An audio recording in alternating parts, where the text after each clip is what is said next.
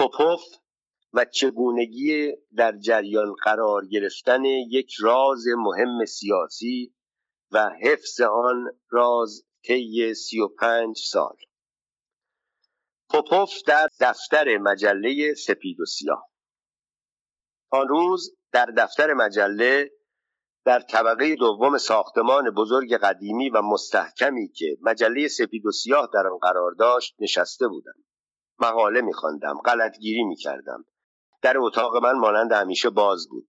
مثل قسمت های دیگر مجله که در آنها هم همیشه باز بود. دفتر ما آن هنگام حاجب و دربان نداشت. میز کار من در قسمت شرقی ساختمان روبروی در ورودی و راهرو پهن آپارتمان قرار داشت. از جایگاه نشستن من بیش از نیمی از این راهرو پهن دیده می‌شد. من رفت و آمد کسانی را هم که به اتاقهای اداری می‌رفتند می‌دیدم. همه طبقه دوم ساختمان دو طبقه ما متعلق به مجله سپید و سیاه بود. البته ما مستجر بودیم. دفتر سپید و سیاه به اصطلاح امروزی دارای دو آپارتمان به روایت آن زمان دو بالاخانه مجزا و رو در رو بود. هیئت تحریریه قسمت شهرستان ها حسابداری شعبه آگهی ها و دفتر مدیر در یک بال ساختمان بود که تابلوهای کوچکی آنها را مشخص می‌کرد. در قسمت غربی این طبقه آپارتمانی کاملا مشابه قسمت شرقی ساخته شده بود که آرشیو مجله کتابخانه مجله انبار مجله یک اتاق با میز تحریر و وسایل کار برای کسانی که احتیاج پیدا می کردند در خلوت و تنهایی و سکوت کار کنند در آن قرار داشت. فضای کافی برای یک مجله مستقل بدون استفاده از ولنگوازی های نشریات دولتی و شبه دولتی که برای کاری کمتر از ما فضا و امکاناتی چند برابر ما داشتند.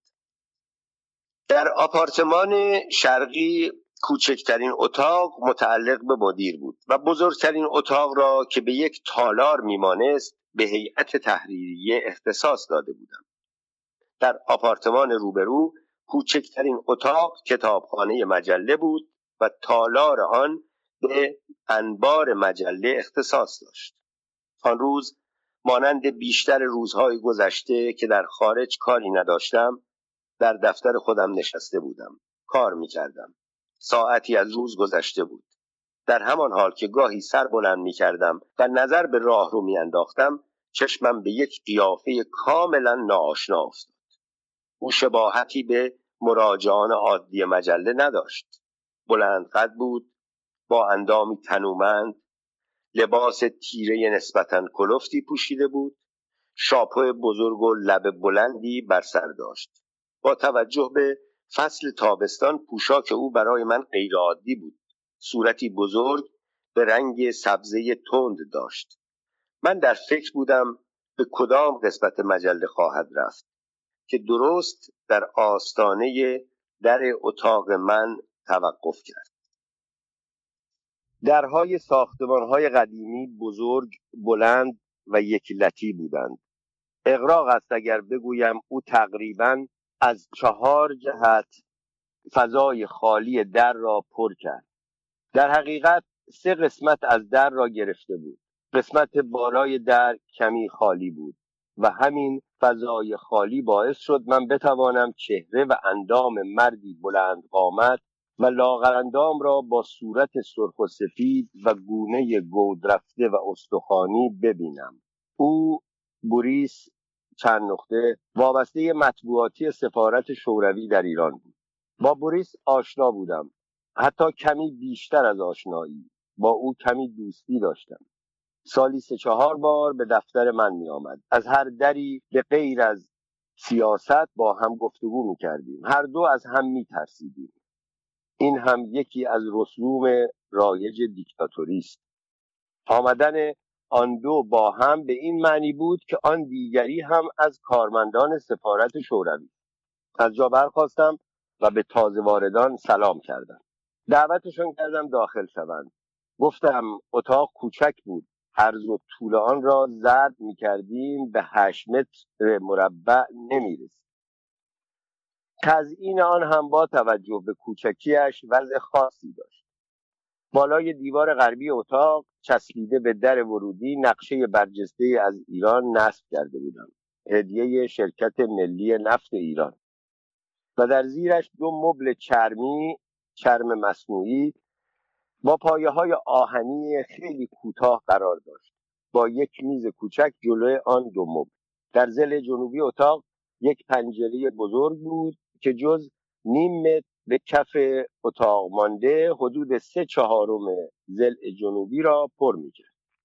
جلوی پنجره دو صندلی قرار داشت که هر وقت کسی کمی سنگین وزن روی آن می نشست صدای جرق جرق از آنها بلند می شد در فضایی کمتر از یک سوم آن زل تا دیوار شرقی یک کمد آهنی کوتاهتر از قد یک آدم متوسط خوش فرم و خوش رنگ مبادله با آگهی با یک شرکت سازنده گاف صندوق گذاشته بود. روی آن یک پرچم کوچک ایران با پایه چوبی و مقداری کتاب و مجله جدید برای آنکه با کتابها و مجله های گذشته و مقاله های قدیمی جمع شده روی میز اشتباه نشود قرار داشت. در تمام قسمت غربی اتاق یک کمد دیواری سراسری بود که از پشت شیشه های آن زشتی اشیای زائدی که در اتاق جا نمی گرفت و من به زور در آن چپانده بودم توی ذوق می‌زد به این جهت پس از مدتی تفکر روی آن یک پرده توسی رنگ کلوف نصب کرده بودیم که تقریبا از سقف تا نزدیک کف اتاق را در آن قسمت می پوشند. ضمنا میز تحریر بزرگ من مانع می‌شد دیوار رنگ و رو رفته پایین کمد به چشم بخورد میماند زرع شمالی این اتاق که قسمتی از شرق آن را میز تحریر من پر کرده بود و قسمتی را هم مبله های پای کوتاه کنار در ورودی. روی دیوار این زل چند تابلو یا عکس های مناسب با کار روزنامه نگاری نصب شده بود. هر وقت جای نشستن در اتاقم کم می آمد یک صندلی از اتاقهای دیگر می آوردیم و در زل شمالی می گذاشتیم که تازه وارد ناآشنا که به دیدارم آمده بود روی آن بنشیند. دوستان هیئت تحریریه و سایر همکاران هر وقت با من کار داشتند در فضای وسط اتاق می با هم مشورت یا بحث های داغ ادبی سیاسی می کردیم. شاعران و نویسندگان پرجوش و خروش اهل نشستن نبود. با تعارف من مرد غول‌آسا از جلو و بوریس به دنبال او وارد شد. مرد کلاهش را برداشت دست بزرگش را به سوی من دراز کرد که فشردم. تعارف کردم روی یکی از مبلها بنشیند. پشت سر او بوریس با قیافه سرخ و سفید و همیشه خندانش که هیچ شباهتی به ماموران امنیتی شوروی نداشت جلو آمد. او کیف همیشگیش را در دست داشت. با من دست داد و آن مرد را چنین معرفی کرد. رفیق متاسفانه نامش را فراموش کردم ولی چون از سالها قبل در مطبوعات غربی خوانده بودم همه افرادی را که سمبل شوروی بودند پوپوف مینامیدند. من هم او را در این خاطره پوپوف معرفی می‌کنم. رفیق پوپوف ایشان مشاور مخصوص سفارت اتحاد جماهیر شوروی سوسیالیستی در ایران من به شوخی گفتم Союз Советских Социалистических Республик. چند سال قبل که با چند تن از روزنامه نویسان ایرانی سفری نسبتا طولانی به شوروی کرده بودم همین بوریس یا به اصطلاح روسی باریس یکی از مهمانداران ما بود. سه هفته مسافرت و معاشرت شبانه روزی سبب شده بود بین ما حالت رسمی از میان برود و یک نوع دوستی و آشنایی آمیخته با شوخی و سر به سر گذاشتن ایجاد شود. چندی بعد بوریس به عنوان وابسته مطبوعاتی به ایران آمد و مشغول کار شد. در شوروی که بودیم یکی از اصطلاحاتی که در همه جا مرتبا به گوش ما می‌خورد یعنی به خورد ما می‌دادند همین اصطلاح Союз Советских Социалистических Республик بود که از صبح تا شب در مجامع و در تلویزیون با مشتای گره کرده و صدایی بلند مقطع و شعار تکرار می‌کردند آن هم قریزتر از اینکه نوشتم چون اصطلاح کامل و روسی آن در آخر هر کلمه حروفی اضافه داشت که نه یاد گرفتم و نه می‌توانم بنویسم. تازه وارد روی یکی از مبلهای پای کوتاه نشست. بوریس به علت تنگی جا یا به خاطر احترام گذاشتن به پوپوف صندلی کنار میز مرا انتخاب کرد. او در گذشته همیشه دور از من روی مبل می نشست هیکل تنومند پوپوف قیافه جدی پوپوف سن و سال پوپوف پارچه گران قیمت لباس او که طبق سنت معموران شوروی خیلی گشاد و بیقواره دوخته شده بود. یقه بزرگ پیراهن سفید او که از سفیدی برق می‌زد. کراوات قرمز او به ویژه احترامی که بوریس نسبت به او به جا می آورد نشان می‌داد او یکی از شخصیت های برجسته شوروی در تهران است اما چیزی که باعث تعجب من شد این بود که یک کارمند برجسته سفارت شوروی در تهران مشغول خدمت باشد و من او را در مراسم و زیافت ها ندیده باشم. عکسش هم در جراید چاپ نشده باشد. همین باعث شد به فکرم برسد او احتمالا یکی از مأموران پلیس امنیتی شوروی KGB یا KGB است. در این اندیشه که نمی‌دانم چند ثانیه یا چند لحظه طول کشید بودم که پوپوف رشته فکرم را پاره کرد. با لحجه فارسی خاص با تلفظ روزها گفت اتاق کوچک برای کار کردن بهتر از اتاق بزرگ است. و خنده بر لبانش نقش. من هم خنده کردم و گفتم اینطوری اتاق همیشه خلوت و محیط خودمانی می شود در این موقع به پوپوف نگاه کردم. دیدم طوری در مبل فرو رفته که زانوهایش به محاذات شانه هایش رسیده است. چون متوجه ناراحتی او شدم تقاضا کردم جایش را با بوریس عوض کند. هر دو بلند شدند. بوریس به طرف مبل ها رفت. پوپوف به سوی صندلی ها آمد. ولی به جای آنکه روی صندلی کنار در بنشیند روی صندلی دوم که به من نزدیکتر بود نشست. با خنده گفت من فکر می‌کنم مبلهای اتاق را مخصوصا ناراحت انتخاب کرده اید که کسی زیاد مزاحم شما نشود. معلوم می‌شد آدم باهوشی است.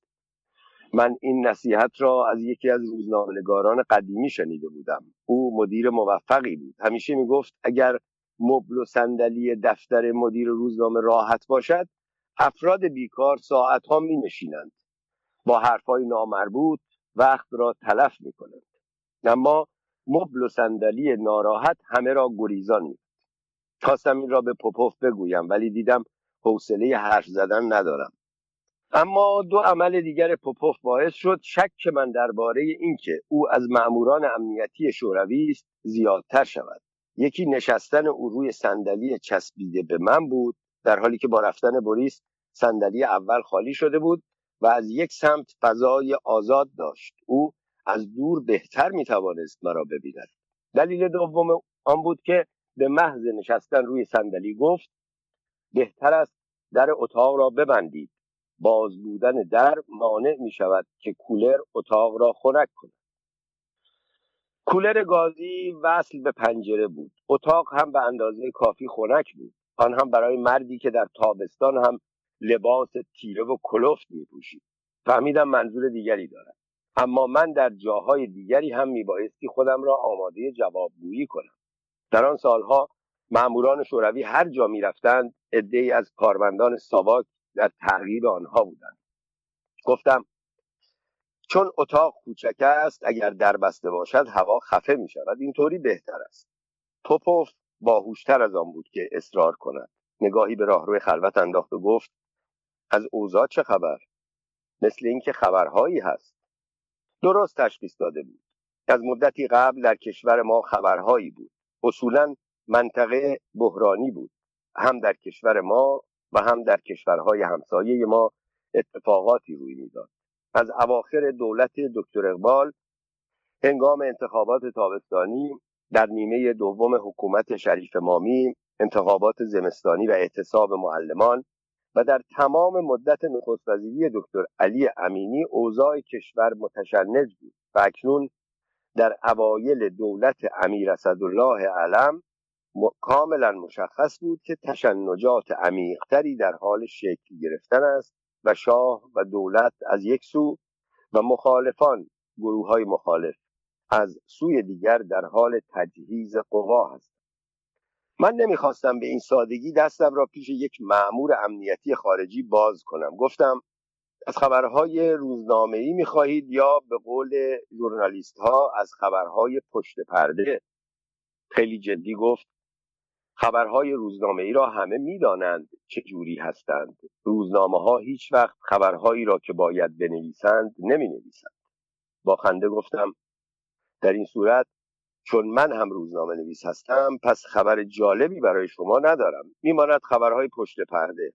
چون پرده ها هنوز بالا نرفتند هنوز باید صبر کنیم. بوریس که تا این موقع ساکت بود گفت شما ژورنالیست ها خیلی سیاست مدار هستید. به شوخی گفتم سیاست کار شما سفارتی هاست.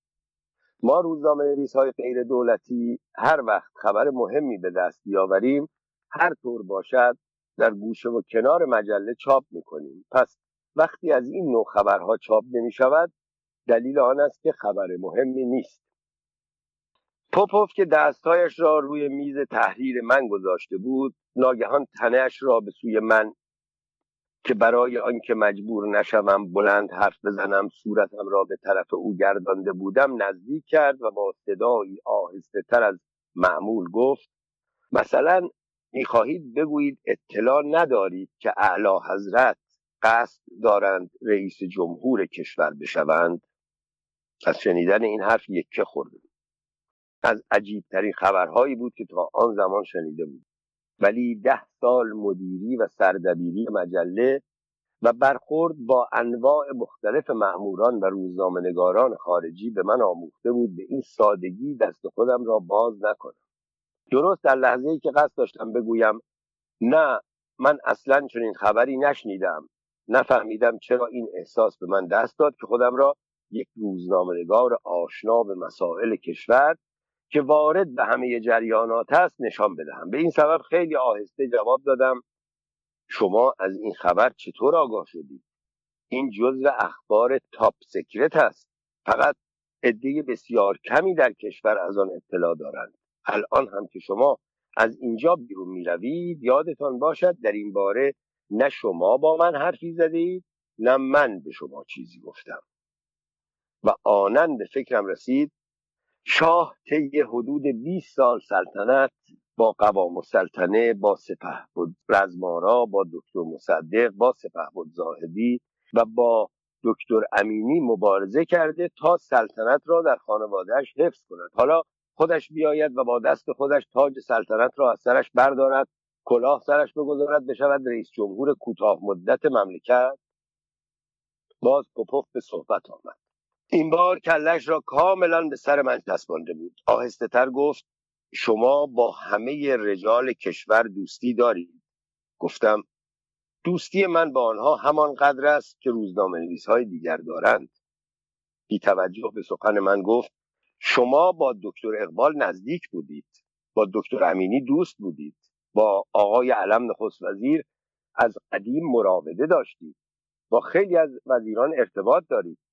میل دارم بدانید که اتحاد جماهیر شوروی سوسیالیستی به خاطر همسایگی و روابط دیرین تاریخی با ایران عمیقا طرفدار اصلاحات ارزی، اصلاحات اجتماعی و هر نوع پیشرفت و تحول در کشور شما رهبری ما هم تا کنون بارها نظر موافق خود را در این باره اعلام داشت.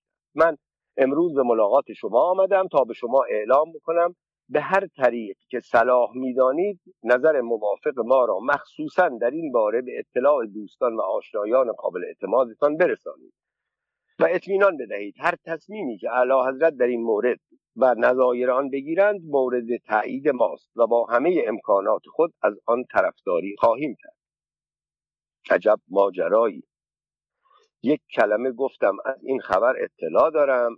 معمور پیغام رسانی یک خبر سری در سطح بالای کشور شدم آن هم درباره چنین موضوعی که حتی تلفظ آن ممکن بود باعث گرفتاری و اعدام شود.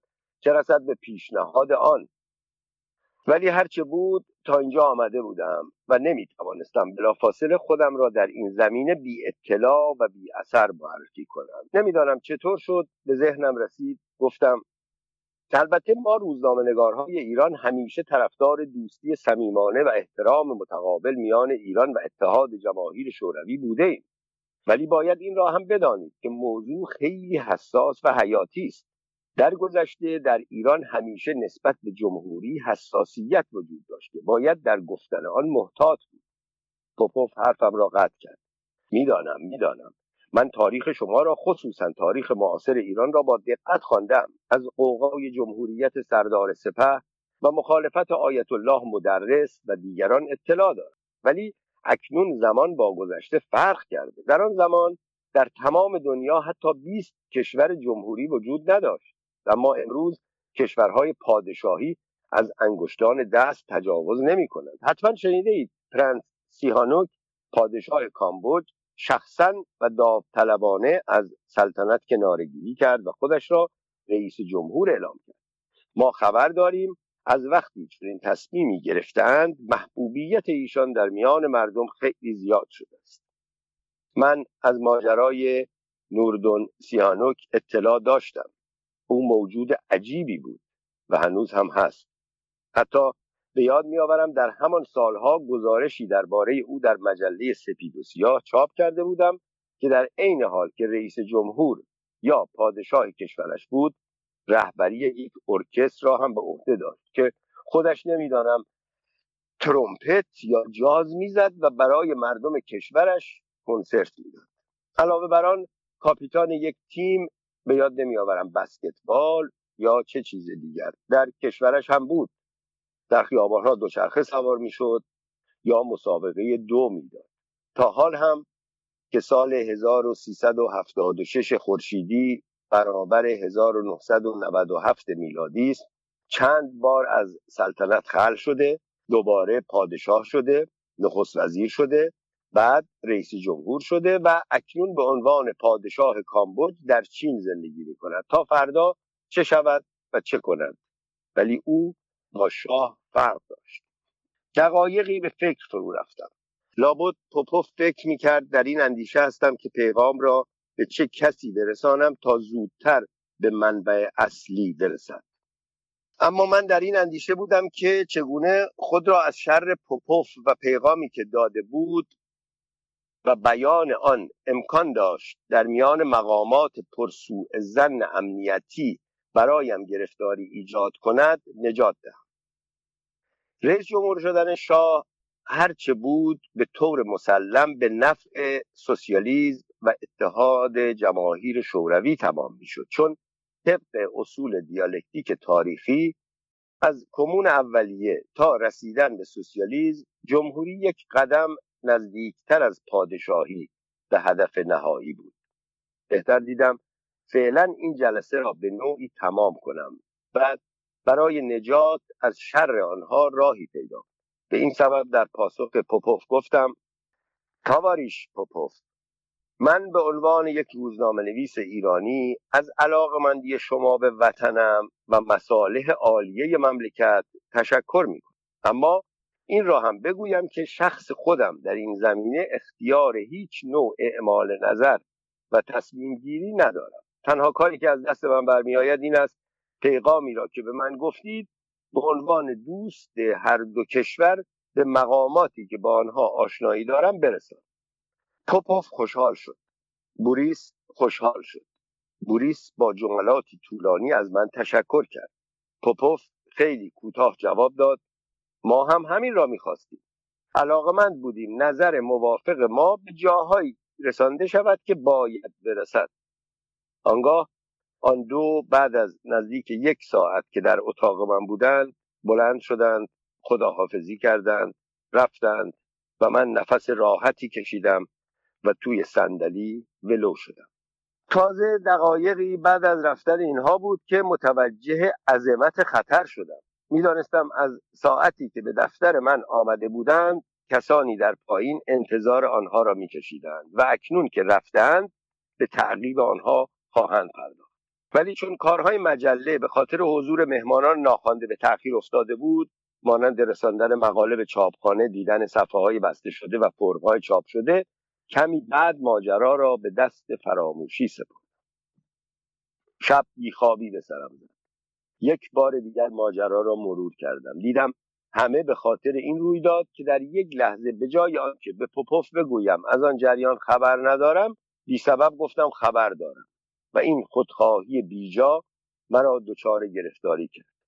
اما بعد به فکرم رسید به فرض آنکه می‌گفتم نمی‌دانم در اصل مسئله تغییری حاصل نمی‌شد. با شنیدن سخنان پوپوف من از خبری اطلاع یافته بودم که نمی بایستی از آن اطلاع داشته باشم. اگر به هیچ کس هم نمی گفتم وقتی ماجرا بر ملا می شد سازمان امنیت از من بازخواست می کرد چرا جریان مذاکرات و حرفهای خودم با پوپوف را به آنها اطلاع ندادم؟ آنها تشنه این نوع خبرها بودند. حال فرض کنیم من صداقت وطنی به خرج می‌دادم و خودم داوطلبانه جریان ملاقات را به مقامات بالای امنیتی می‌گفتم. آن وقت ببینم چه اتفاقی میافتاد. در آن سالها من به عنوان یک روزنامه نویس مانند همه روزنامه نویس های آن زمان به نوعی با سازمان امنیت در رابطه بودم یعنی هر روز آنها به ما می‌گفتند چه ننویسیم و ما آنها را نمی نوشتیم مگر می‌شد نوشت؟ آنها به ما می‌گفتند چه بنویسیم و ما می نوشتیم مگر می‌شد ننوشت؟ با این ارتباط مداوم طبیعی بود آنها از من انتظار داشته باشند این جریان را به اطلاع آنها برسانم. من آن زمان زیاد به سینما می‌رفتم. فیلم های جاسوسی هم زیاد می‌دیدم. در چنین مواقعی سازمان های امنیتی از طرف می‌خواهند نقش جاسوس دو جانبه را بازی خبرهایی بدهد و خبرهایی بگیرد. این نقش برای یک فرد ماجراجو ممکن است جالب باشد. حتی امتیازهایی هم برایش داشته باشد. ولی مسئله اینجا بود که من اصلا آدم ماجراجویی نبودم. هیچ گونه جاه طلبی سیاسی هم نداشتم. که در مقابل خدمت معامله کنم. پس جز گرفتاری نتیجه ای نمی بردم. آمدیم من به سازمانی ها چیزی نمی گفتم آیا آنها از من نمیپرسیدند آن دو نفر حدود دو ساعت در دفتر شما چه می‌کردند چه می‌گفتند؟ البته دو ساعت نشد. ولی حتما به نظر منتظران از آن هم زیادتر رسیده بود. در ضمن بزرگ کردن کارها وظیفه امنیتی هاست. در این صورت اگر می‌گفتم ماجرای جاسوسی دو جانبه پیش می آمد اگر نمی گفتم از کجا معلوم آنها در اتاق من نوار یا فرستنده نصب نکرده بودند. در آن زمان شایعات در این باره زیاد پس در هر دو صورت از ماجرا مطلع می شد بعد از مدتی تفکر چرتکه زدن و نتیجه هر وضع و حالت را محاسبه کردن به این نتیجه رسیدم تا وقتی که کسی از جریان مطلع نشده در آن موقع آنقدر در مملکت حادثه زیاد بود که امکان داشت زیاد پاپه ما روزنامهنگاران نشوند. و از بابت ملاقات طولانی دو روز برایم مزاحمت ایجاد نکنند. ملاقات کوتاه با وابسته های مطبوعاتی بلوک شرق زیاد داشت. از اساس بیا مرا بگیر خودداری کنم. و خودم را برای آنچه پیش نیامده و ممکن است اصلا پیش نیاید ناراحت نکنم. در مورد پوپوف و بوریس هم به این نتیجه رسیدم که چند روزی آنها را به عنوان آنکه فرد مورد نظر را ندیدم سر بگردانم تا راهی هم برای کوبیدن سر آنها به تاق پیدا کنم. فکر خوبی بود. ظاهرا منطقی و اساسی. با این تفکرات غلطی زدم و تصمیم گرفتم فعلا شب را راحت بخوابم تا بعد. اما با این جریانات جاسوسی آن هم بین دو کشوری که به هم سوء زن داشتند مگر می‌شد خوابید؟ ناگهان خاطره ای از سالهای گذشته به یادم آمد که فکرم را مشوش تر کرد.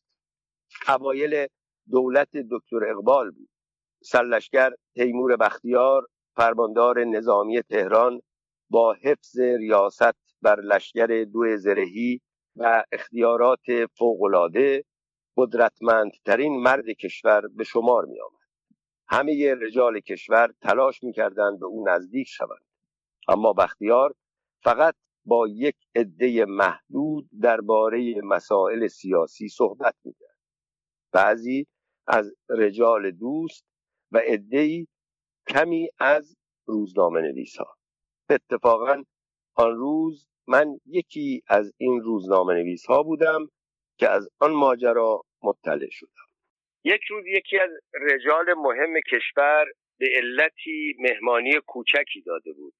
چند تن از سیاستمداران و عده کمی از روزنامهنگاران دعوت داشتند. من هم بودم. پس از ساعتی سلشگر داخل پرانتز سپه بود بختیار هم آمد. او در مجالس و مهمانی ها خیلی کم شرکت می کرد وقتی وارد شد فهمیدم با صاحبخانه خیلی دوست و خودمانی است. اتفاقا صاحبخانه در نزدیک در ایستاده بود و با من صحبت می کرد وقتی بختیار وارد شد اول به گروه ما پیوست تا بعد به دیگران برسد. صاحبخانه به دیدن او گفت تیمسار خوش باشد. امروز خوشحال به نظر می رسی بختیار جواب داد اتفاقا همینطور است که می‌گویی امروز به یکی از بزرگترین پیروزی های عمرم دست یافتم. مهماندار نگاهی به من و نگاهی به سپه بود بختیار کرد.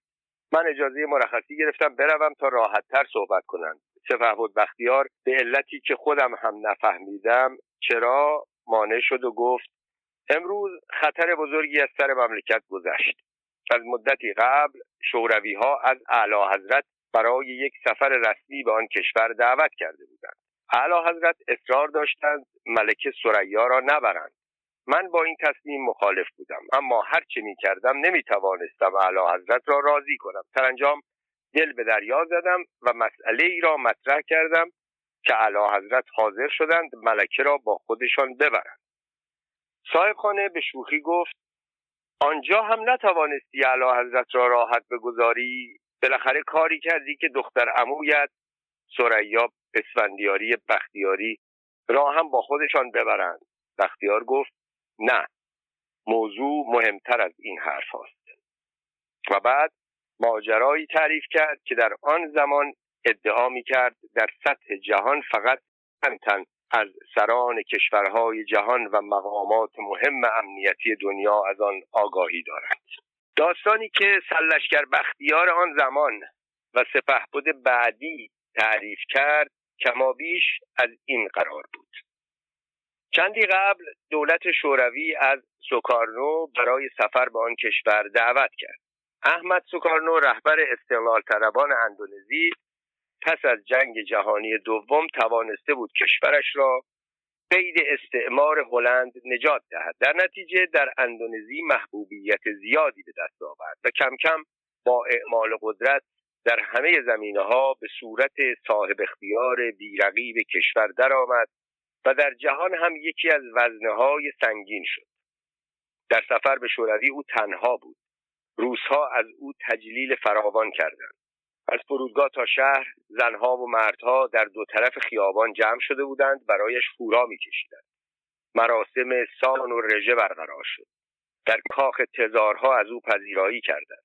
معمورانی که به عنوان گارد محافظ یا مستخدمان داخل کاخ انتخاب شده بودند همه دستچین شده بودند. به خصوص خدمتگزاران داخلی اتاقها مترجمها و راهنماها و مدیران برنامه ها و ندیمه های کاخ همه از زنان جوان و صاحب جمال انتخاب شده بودند.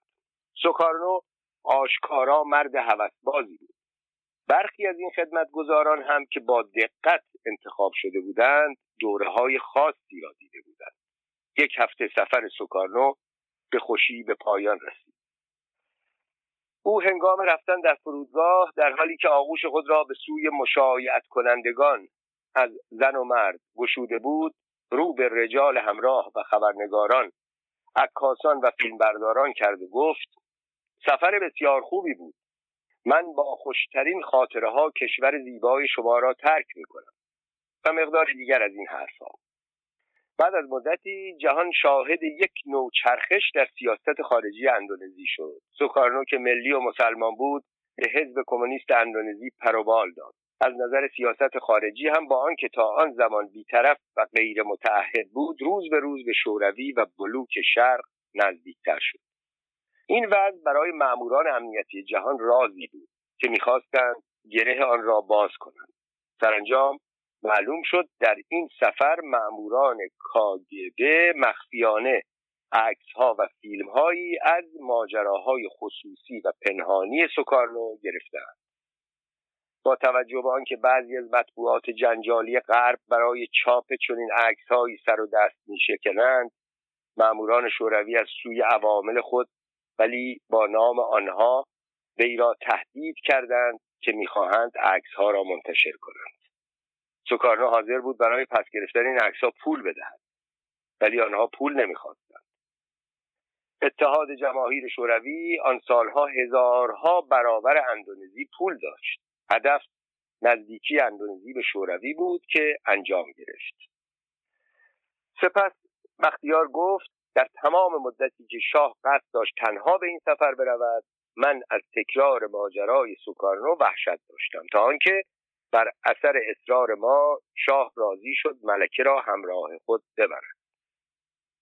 با یادآوری این خاطره که راست و دروغ آن به عهده راویش است ولی به هر حال من یکی از شنونده های معدود آن در آن دوران بودم ناگهان فکری به خاطرم رسید. تا آن موقع همش من از عکس عمل ساواک وحشت داشتم بیان که به آن سوی ماجرا فکر کرده باشم. من که از اول حد زده بودم پوپوف عضو کاگبه چرا به این فکر نیفتادم که ممکن است هدف او از ملاقات با من تهیه مدارکی امنیتی پسند برای استفاده های بعدی باشد؟ وقتی او از خبر رئیس جمهور شدن شاه صحبت کرد شاید او اصلا خبری در این باره نشنیده بود چنانکه من و دوستان روزنامه نگارم نشیده بودیم.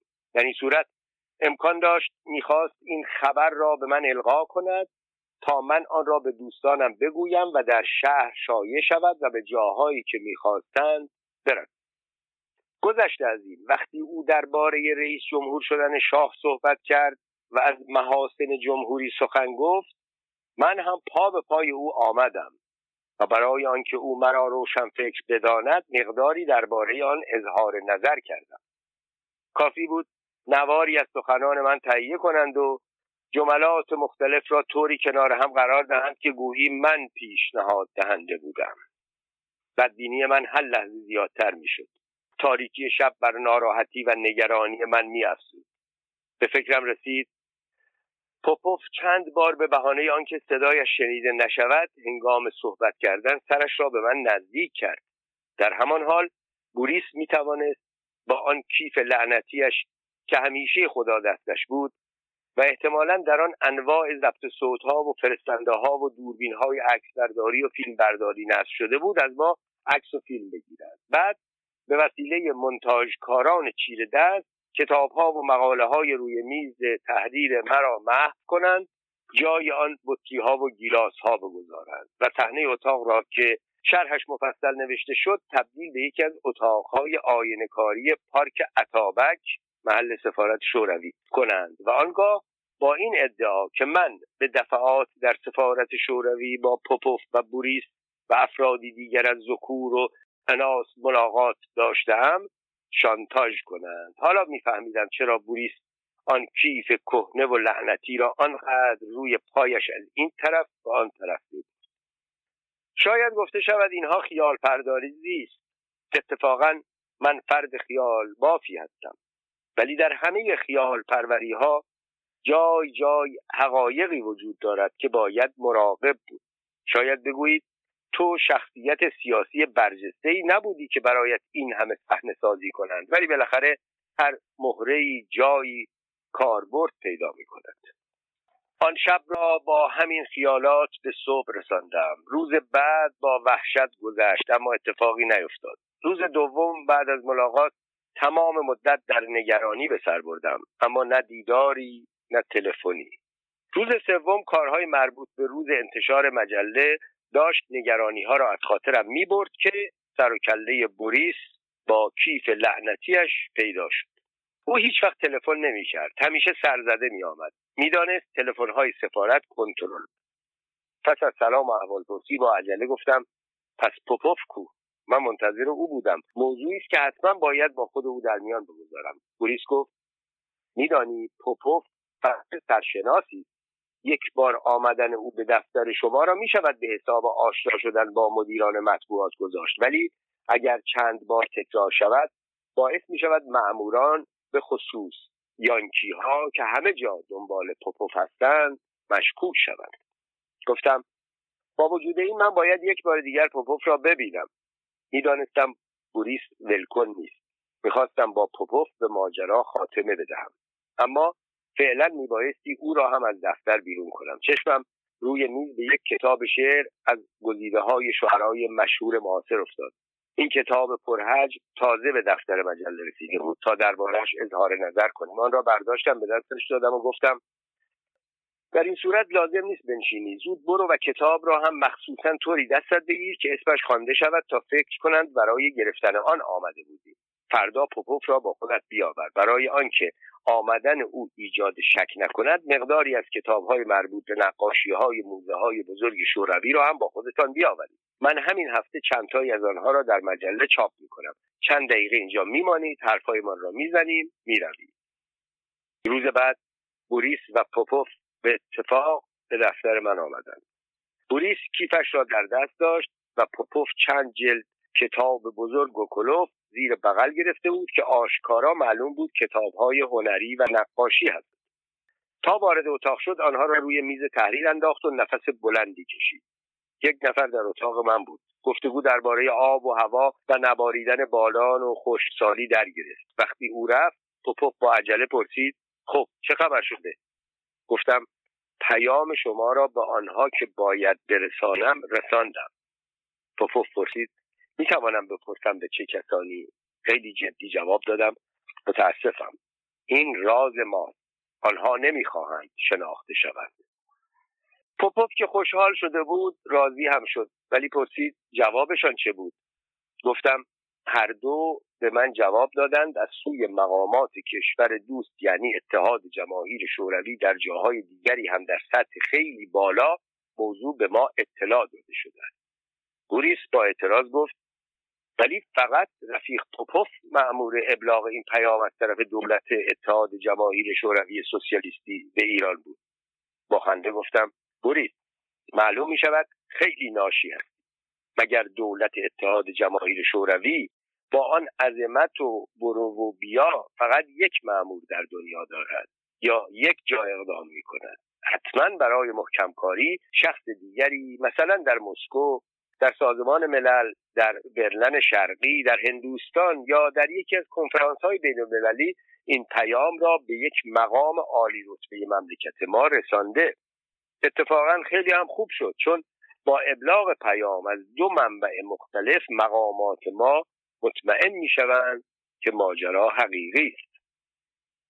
بعد برای آنکه هرچه زودتر شرشان را از سرم کم کنم بلند شدم. با هر دو دست دادم و آنها را تقریبا از اتاقم بیرون انداختم. و در همان حال آهسته به بوریس گفتم مثل اینکه آمدن زیادی تو ایجاد شک کرده.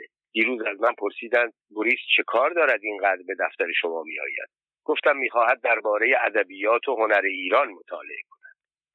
و یک کتاب از نقاشی های کمال الملک که آماده کرده بودم به دستش دادم. روانش کردم و سفارش کردم تا مدتی در دفتر من پیدایش نشود. اصلا چرا ماجرای ریاست جمهوری شاه از سوی شوروی ها مطرح شد؟ آنچه به فکر من رسید این است. جان اف کندی رئیس جمهور دموکرات آمریکا از آغاز نسبت به رژیم ایران به خاطر توسعه دیکتاتوری و رواج فساد در کشور نظر خوبی نداشت.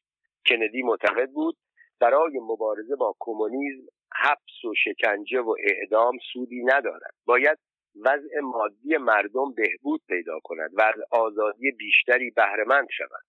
اولین تحولاتی که کندی آماده اجرای آنها بود یکی تغییراتی در کوبا و دیگری تحول بنیادی در ایران بود.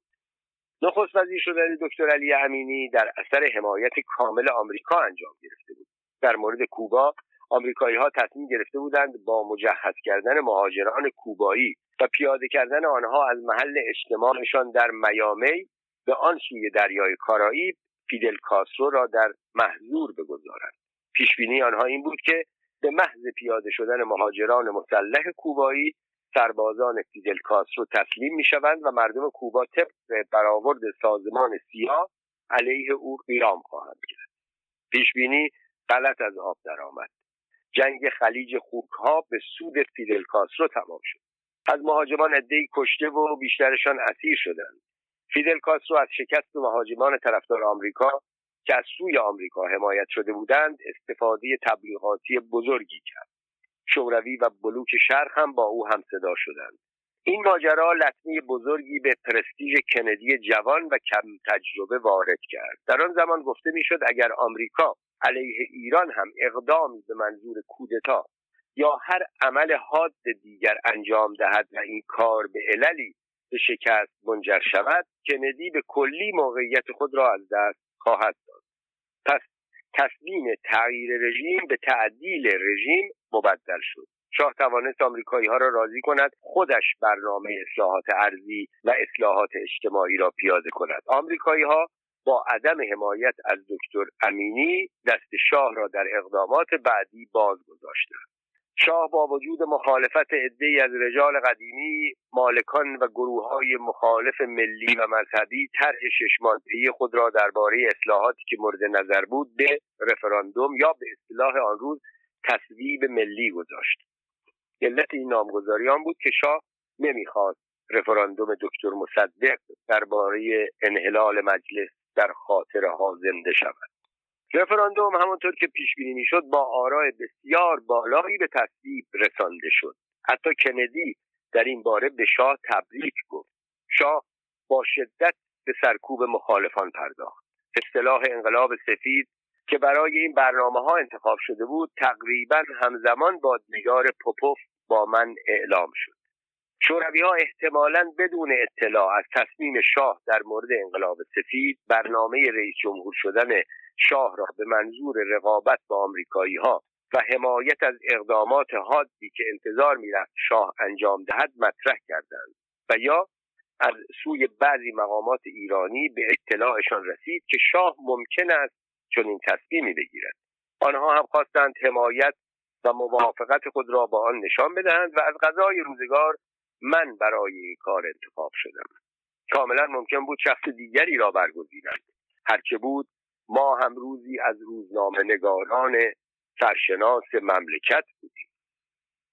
بد نیست مروری هم داشته باشیم به سرنوشت کسانی که در این ماجرای جاسوسی کمدی دخالت داشتند. شاه توانست با اقداماتی که مورد نظر آمریکایی ها بود تا پانزده سال دیگر سلطنت خود را حفظ کند. شش ماده اولیه انقلاب سفید تا سال 1157 به 19 ماده رسید. ولی با نهضت انقلابی مردم در آن زمان نه این 19 ماده چهار سال شد نه دیگر حتی زنده کردن فکر رئیس جمهور شدن شاه می‌توانست باعث حفظ موقع و مقامش شود. بوریس چندی بعد در اثر تصادف اتومبیل در جاده چالوس کشته شد. بعد از آخرین ملاقات من با پوپوف دیگر نه او را دیدم و نه اسمی از او شنیدم. احتمالا اگر در دوران اتحاد جماهیر شوروی سوسیالیستی تصفیه نشده باشد دست کم برای عدم موفقیت در رئیس جمهور کردن شاه و یا به غرب فرار نکرده باشد احتمالا برای حفظ جان خود. اکنون در روسیه متحد به شغل ژامبون فروشی اشتغال دارد. از همان دیدار اول به نظرم رسید که هیکل او جان می‌دهد برای اینکه ران خوکهای چاق و چله را از این طرف مغازه به آن طرف مغازه ببرد. آخرین فرد ماجرا من بودم. من از ترس با هیچ کس از ماجرا صحبت نکردم. نه با دوستان نه با خانواده و نه با مقامات دولتی. خوشبختانه در این زمینه سر و صدایی هم بلند نشد. ظاهرا فقط یک بار در عمرم با زیرکی توانسته بودم بلایی را که می‌خواست بر من نازل شود با نقشه کشیدن دقیق از خودم دور کنم. توقیف مجله در سال 1353 تقریبا دوازده سال پس از آن ماجرا روی داد و نمی توانست ارتباطی با آن داشته باشد. اما تا هنگام پیروزی انقلاب هنوز می ترسیدم روزی سر و صدای ماجرا بلند شود. مثلا پوپوف پس از فرار از شوروی کتابی در این باره بنویسد و ماجرای ملاقات خودش با من و اقداماتش را برای رئیس جمهور کردن شاه افشا کند. خوشبختانه او به غرب فرار نکرد. اگر هم فرار کرد کتابی ننوشت.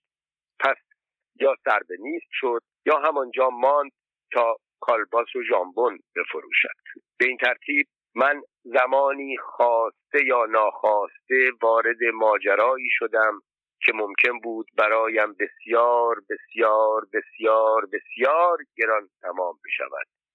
روزنامه نویسی از این حوادث زیاد دارد.